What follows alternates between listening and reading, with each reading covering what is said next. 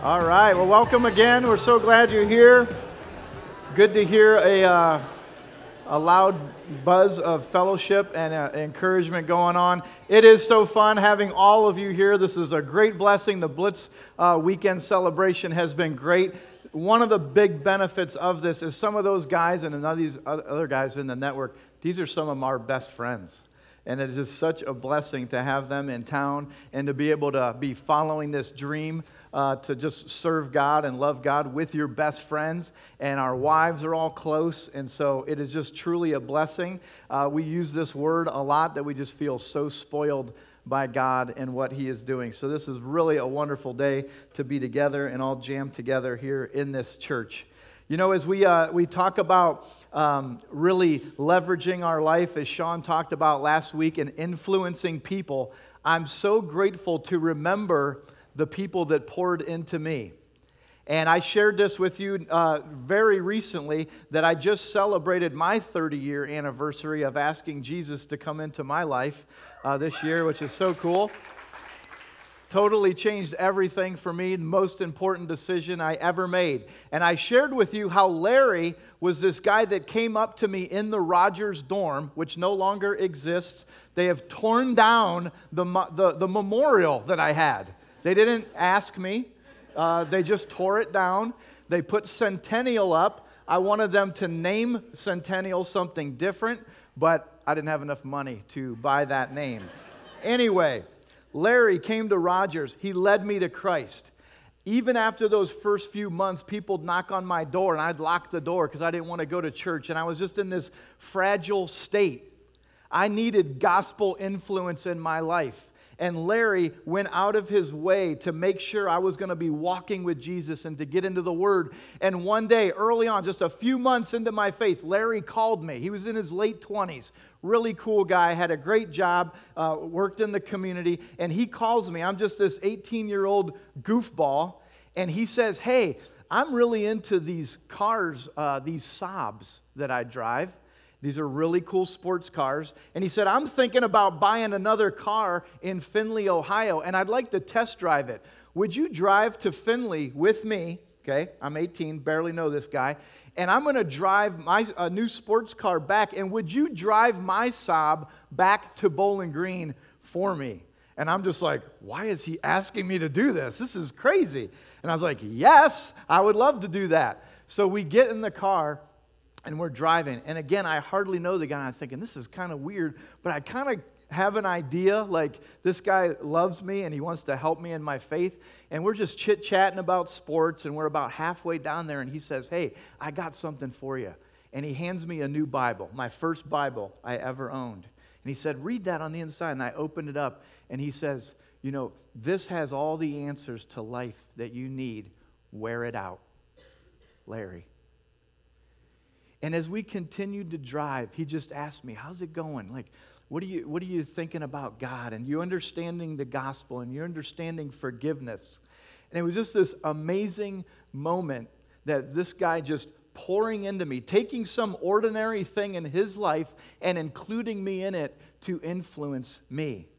And you know what? I did wear that Bible out. I did what he asked me to do. I read that thing and I underlined it and I circled things till it was just falling apart and it changed my life. And I thank God that He was speaking to Larry and He was working through Larry to impact me. And I'll tell you, that was a fun day. It was awesome to talk to him. It was even more fun to drive his cool Saab sports car back to BG. I remember getting in the car and starting it up, and he's like, okay, be careful. And I was like, okay, I'll be careful. And I was careful as I took it up to 95 miles an hour on 75 North. What a goofball I was. That's the only time in my life I've ever driven that fast, and it was exciting. I thank God for Larry. And this is the big idea for this morning what Larry did with me. We can do ordinary things in life with gospel intentionality. We can do the ordinary things that we do every day, and we can just include people in or have some spiritual eyes of what is going on around us and just say, God, How can you use my day? How can you use the things I'm doing to go get a car or uh, to work in my yard or to serve somebody or when I'm at the grocery store, I'm with my family? How can I do these things with this intentionality? I love that word. To influence people for the gospel. Colossians 3 says this so well. In Colossians 3 16 and 17, it says, Let the message about Christ, the gospel, in all its richness, fill your lives. Teach and counsel each other with all the wisdom he gives. Sing psalms and hymns and spiritual songs to God with thankful hearts. And whatever you do or say, there it is. Whatever you do or say, do it as a representative of the Lord Jesus, giving thanks through him to God the Father.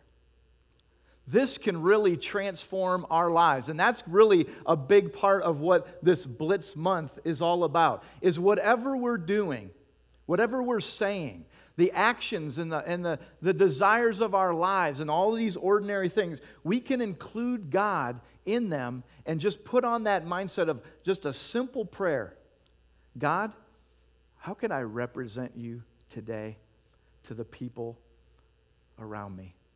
Man, what, a, what an amazing, powerful prayer that we long for all of us to pray.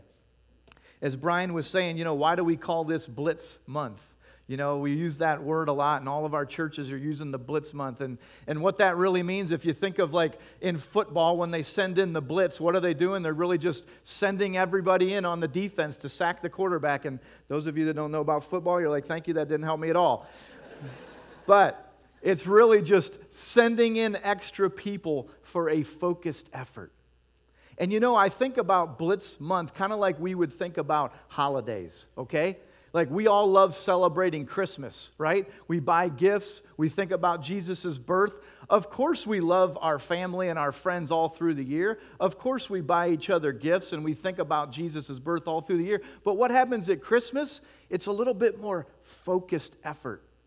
Or when I go on an anniversary trip with my wife, which we do every December to celebrate our anniversary. Of course, we want to love each other and say nice things to each other and be romantic and go out to eat all through the year. But our anniversary trip, that's a special time where we really invest in our love and try to warm up our relationship and, and focus in on having a great marriage. It's a special, focused time to do something that we, we hope that we're doing all year round, right? And that's what this month is for our churches. That's what Blitz Month is all about is we want to be a light to our community. We want to be sharing the gospel with people. We want to influence people, but we're asking you to all join us and come together for a little bit more focused effort in these coming weeks, which I'm going to be talking about.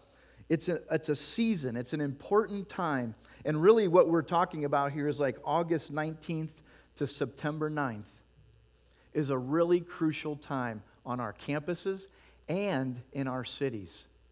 As kids are going back to school and parents are making decisions about their families and about their schedule, and of course, with these thousands of freshmen coming to, to town, it is a really important time for all of us to just dive in and start you know really thinking about how can we influence people a little bit more during this time and i know that when we talk about inviting people I know that when I talk to you about influencing someone for Jesus, a lot of us get nervous. You know, I, we carry these cards around. We have a whole bunch of these cards available, and we try to make all these opportunities easy for you to invite someone to H2O. And I know that when we do that, you know, to think about, I'm at the grocery store and say, hey, have you heard of H2O? You know, I just wanted to invite you. It's a church I really enjoy. Or would you want to come to my small group? Or would you like to, you know, somebody that we kind of know, hey, would you like to get coffee? And you ask them a spiritual question. I know that that makes you nervous. I know that we get fear and anxiety. But we need to believe in God working in us, getting our eyes off of ourselves because it isn't just a human effort what we're trying to do. We're not trying to ask you this month to just try a little harder in your own strength. We're asking you to turn your eyes off of yourself and to think of this big, holy, amazing God and how He can multiply the work in your life to impact people because it's all about Him. It's all about for His glory and it's all about His power. And as my eyes are on myself and I'm thinking about my reputation or the awkwardness of inviting someone or asking someone a spiritual question, I still get nervous and I could shut down and I could give in to fear. But as I turn my eyes to God and I think of what He might do through me, my confidence starts rising again. And I feel good. And I feel like it isn't about my reputation, it's about loving this person. And I'll step out in faith. And this is really the anchor verse of this morning is Ephesians 3:20, which is what I'm talking about. Now to him who is able to do immeasurably more than all we ask or imagine, according to his power that is at work within us. That verse gives me so much more confidence. It, it totally takes the burden off and the pressure off and, and gets my eyes on Him because it is Him who's able to do amazing things. Way beyond what you think you could do to influence the people around you. Whatever limitations you're putting on yourself right now, God can do immeasurably more than whatever you're imagining because it isn't about us and our brokenness and in our insecurities and in all of our, you know, times where we're not as eloquent as we want to be. It's about His power and His work within us. And if you don't take anything else from this teaching, just focusing in on Ephesians 3:20, knowing, God, I'm just going to try something. And I'm just going to let you work through me. It's a really amazing, beautiful part of being in his mission. And, this is happening. God is looking for people to, to be that vessel. You know, when I look at those flags and I just hear about what God is doing, you know, we look at that and we just think, wow, okay, this is a God thing. This is a God wave. To in 10 years have 12 different churches. And I think of these pastors and their wives and the staff and, and you student leaders that are here and how you're putting your faith in this holy God and what He's doing through you. And it's incredible. It's really incredible because people have told us over and over and over again you can't plant college churches, it isn't sustainable. You can't have the maturity, you don't have the money, you can't do this dream. And I love it when they say that because it kind of gets my competitive juices going. I think, oh, I want to prove you wrong. But it kind of puts an exclamation point on what I'm saying is, yeah, we can't do it. It isn't sustainable in our power, and it doesn't make any sense. And that's why I love it, because God's going to get all the glory. Because it's just an amazing thing. And I don't care if you're 16 years old or you're 60 years old, when you step out in faith, God is there. And so we need God's power and we need His help to do these things. And so I just want to give you a, few things of like how we need to practically do this, how, how we need to get into this. And number one is we really need God's help for us to overcome some things, to just get messy. Okay, that's the first thing to get into people's lives and to love them, to love the lost and help them come to know Jesus, we're going to need to get messy because their lives are messy. But you know, it's okay to kind of dive in there to their mess because we know we have our own messes too. I look at my own life sometimes I think, wow, this is messy. I got a lot going on in my own life and in my marriage and in my family, and, and there's a lot just to handle there. God, why am I going to step out and try to help somebody else? And it can be really intimidating. But this is what Jesus is calling us out to. And, it, and it's hard and it's difficult. But, but He'll come through and He fixes the mess. I'm remembering a messy time in my life when years back, this is like one of the worst memories in my life, when in our house on Grove, when we lived here in BG, that uh, we, we had this terrible odor in our house and I went down into the basement, and there were three inches of sewage in my basement. It was horrible. We were just like, what is going on? It was so overwhelming. And uh, the, the basement itself is already dingy. Nobody wants to go down there. Now it's just like hell down there, okay? And the, the roof was like five feet high. You couldn't even stand in this. So I go down there to get messy. I got the shop vac and shovels and bags, and it is a disaster. And I'm like, surely I am in hell right now. and it was so bad, I went out on the back step and just sat and prayed. And literally, like, tears were coming to my eyes. I was like, God, I can't do this. Why is this happening? And my wife, praise the Lord, she she was an answer to prayer. She came out and she said, Hey, did you think about just buying a whole bunch of cat litter and, and throwing it down there? And I was like, That's brilliant. yes. And I bought a whole bunch of bags of cat litter and threw it all over this basement. An amazing thing happened. It just sucked it all up. It made it different, it made it manageable and I opened up this little side window and I bagged it all up with a shovel put it out the window. We called somebody, it was really cheap for them to come in and sanitize it, and it was done. And it was cleaner than it was before. it's like, yes! Sometimes we want to dive into our own mess and other people's mess, and it's overwhelming. But just like that cat litter, like can change things and make it easier. Jesus is the one that's going to come in and fix the mess. You and I don't have to be the solution to people's messes. All we're doing is introducing them to the cleanup guy. We're introducing them to Jesus. And he can handle all this. He can handle that burden. I love the movie Bruce Almighty. Probably many of you have seen this, it's on TV a lot. There's this one small little scene that I love that I don't even know if you remember. It's kind of an insignificant scene. But Jim Carrey is going through all his stuff. And, and Morgan Freeman, who plays God in this movie, because he has a golden voice, and he should play God every time there's a movie, he says to Jim Carrey, Hey, I'll see you on the seventh floor on the 7th at 7 p.m. And Jim Carrey, yeah, whatever, and he actually does show up, not even knowing what he's doing and he goes up to the seventh floor of this building on the 7th at 7 p.m., and Morgan Freeman is up there with a mop. And he says to Jim Carrey, Would you like to join me? And there's this little scene where they're mopping together in synchronicity.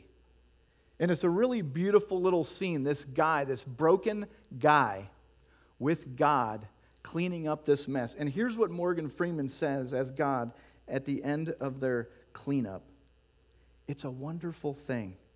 No matter how filthy something gets, you can always clean it right up. I just love that line. The mess in our life and the mess in people's lives that are going on all around us, Jesus can clean it right up. He can handle that. And that is why we need to go out there. We need to invite. We need to hand them the water bottles. We need to give them a snow cone. We need to talk to them about Jesus. Not because we have it all together, because we don't. And not because we think, oh, um, you know, maybe we don't want to do this because they just have such a good life. No, we all need Jesus to come in and, and help us and clean us up. Jesus says here in Revelation 21 5, look, I am making everything new. He also adds, right, because these words are faithful and true. God is out there wanting us to join Him to make everything new. Now, to just finish up that story and to transition into my second point, I found out why my sewer was clogged. I went outside and I found our brand new PVC cleanup, cleanout pipe filled with stones and I gathered my kids and the neighborhood kids, and one of the neighborhood kids said, Yeah, I threw a whole bunch of stones from the driveway into that pipe and clogged it up. I felt angry, to say the least. Very angry. There are things in this world that just really tick you off, which is my second point. We need to get angry, too. Now, what am I going to do with that anger? Did I beat up that little neighborhood kid? no. Did it cross my mind? That's between me and God.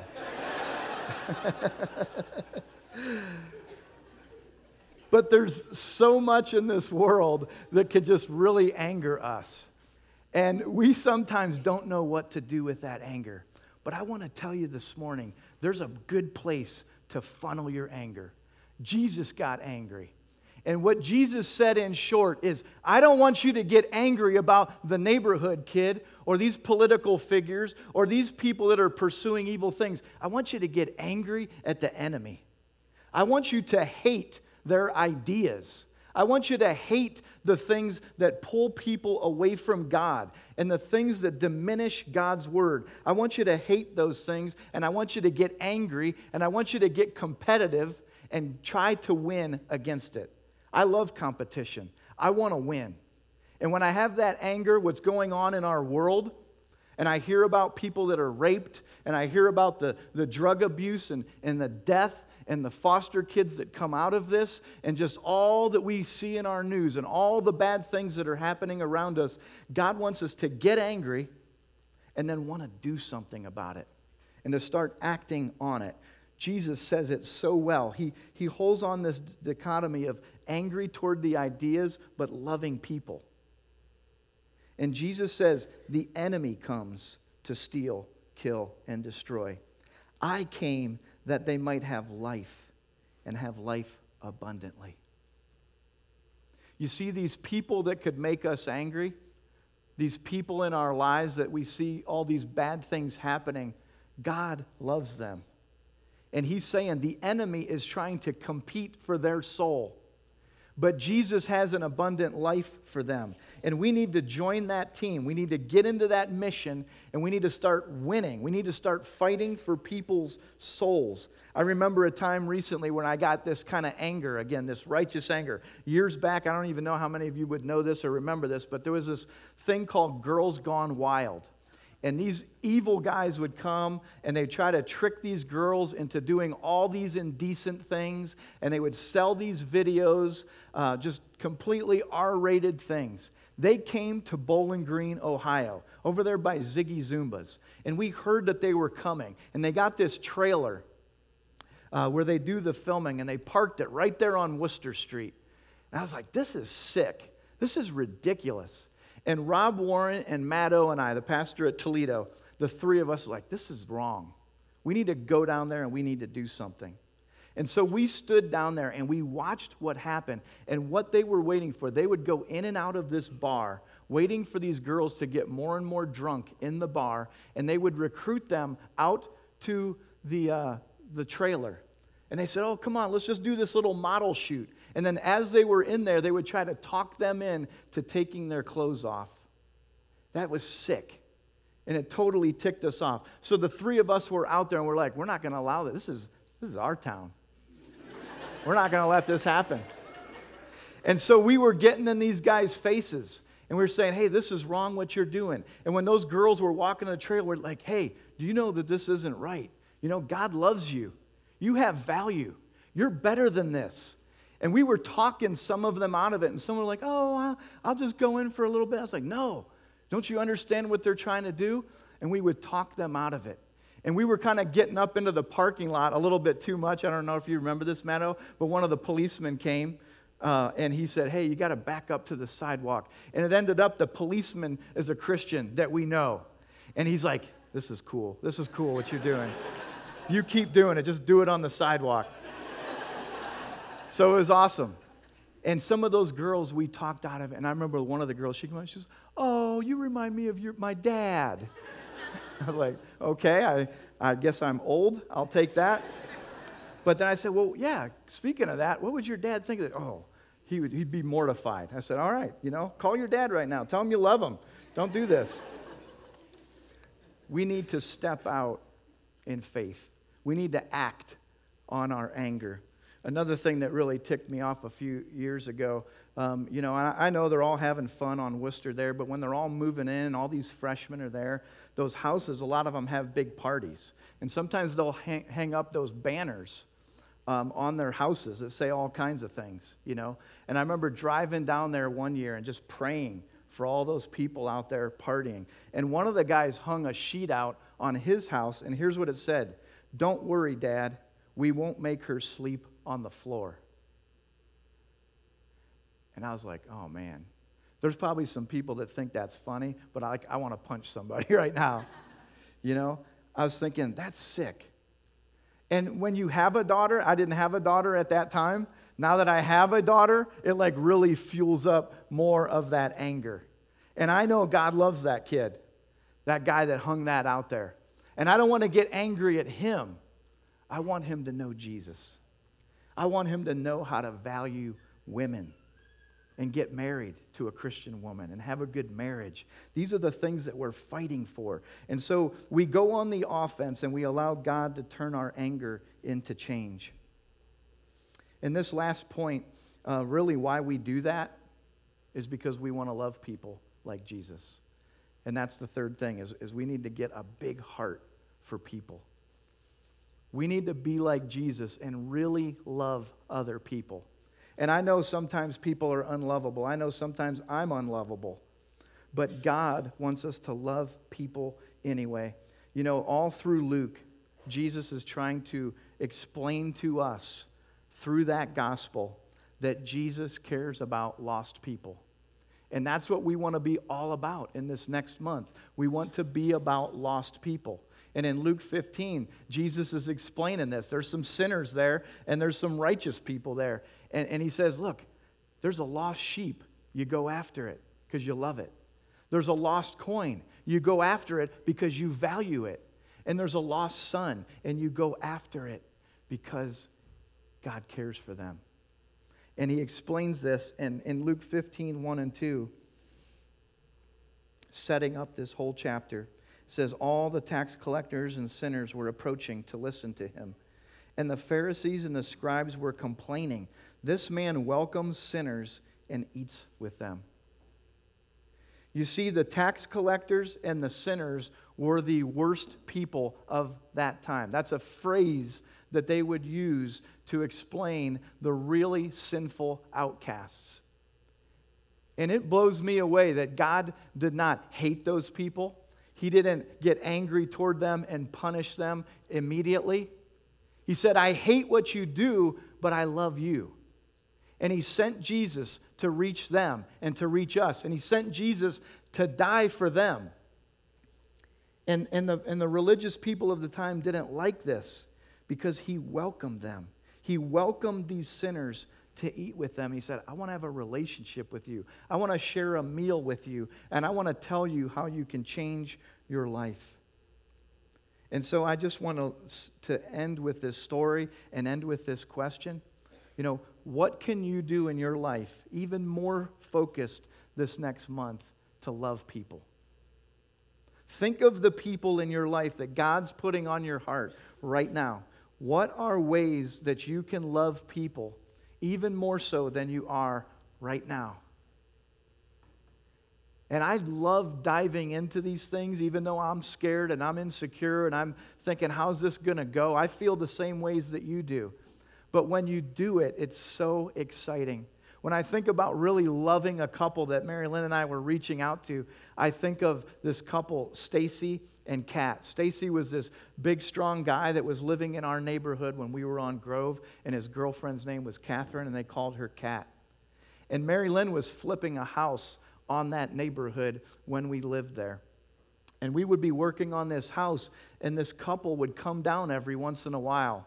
And I could tell right away just the alcohol on his breath and the way that they talked and everything, I knew there was a lot of problems there, and he didn't have a job. And he said, Hey, will you hire me to do some work on this flip house? And I was just thinking, man, this probably in just an earthly way is not a good decision. But as we got to know them, I just, we really loved them. And we wanted to help them. And we wanted to bless them. And so I just started doing drywall, you know, with, with Stacy and talking to him and getting to know him. And, and he would help with my driveway. And we were just paying him as we go and just getting to know them. And, and every once in a while, you know, he'd ask me for something or I'd ask him for something. And we built this relationship through working on this house. And, you know, he'd say, Hey, can you help me carry this air conditioner up into our apartment? It's like, Yeah. And we, we did life together for a little bit. It was weird though. Sometimes he'd say, you know, hey, can you pay me in advance for the work that I'll do tomorrow. And it's like, ah, okay. You know, there's the messy part of, of being in relationships. And sometimes we'd say yes, and sometimes we'd say no. I remember one time they borrowed our bikes. They said, hey, can we borrow your bike to go get groceries? And they did that a couple times. And then one time, the bikes just never came back. Like, Stacy, where's our bikes? Those are our kids' bikes. I don't know. You know, took it to Walmart, and I think they got stolen. It's like, okay. it was just hard and weird. But we just kept loving them. And the really cool thing was when they finally, after a few months, started opening up, he finally admitted, he says, Man, we both have a drug problem.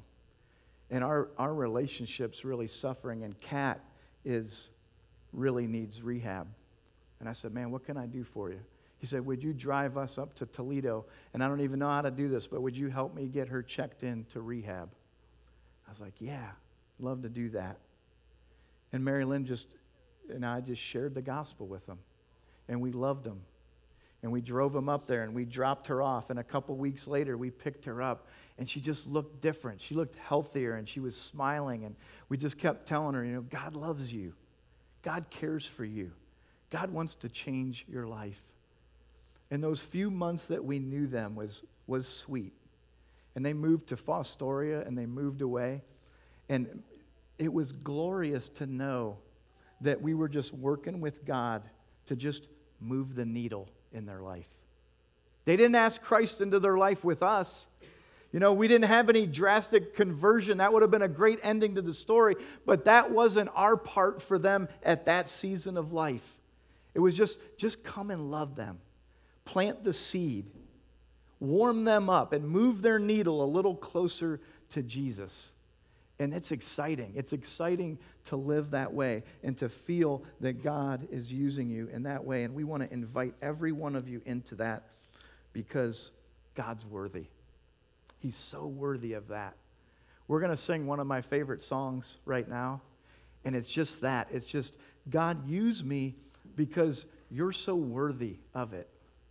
One of the lines in this song says, God, fill me with your heart to love people so that I might show your love to those around me.